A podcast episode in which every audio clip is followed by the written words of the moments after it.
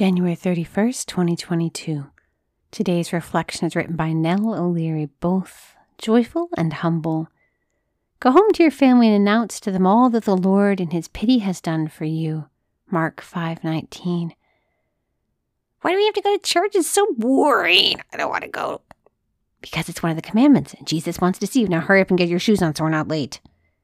Sister, I confess I've been the speaker of both and similar statements above, most recently the latter, exasperated while rushing my children out of the house in less than joyful ways. And while it's my obligation to both attend Mass weekly and take my children, it's counterproductive to my vocation to be hasty, cranky, and an egg. Maybe I need to implore the Lord to cast the evil, cranky spirits from my heart into some outdoor pests to be trampled underfoot. And then, I'll be begging for the grace to be both joyful and humble in sharing with the very same family I too often nag all the good the Lord has done for me. While at first glance it seems easy to just go home, a less than exciting mission territory, and tell my family about the Lord's work in my life, that is precisely the very place He's called me to witness to His greatest love.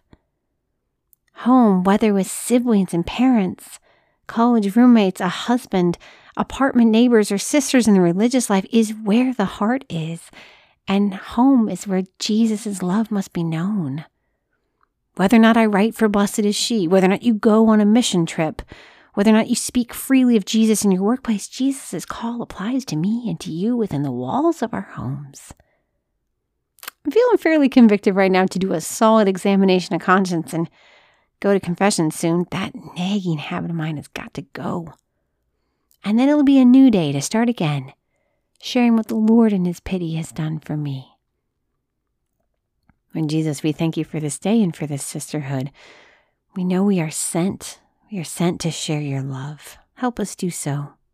We ask this in your holy and precious name. Amen.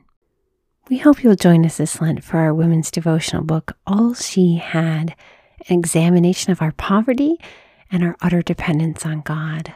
Find out more about this book and our children's product at blessedisshe.net slash shop.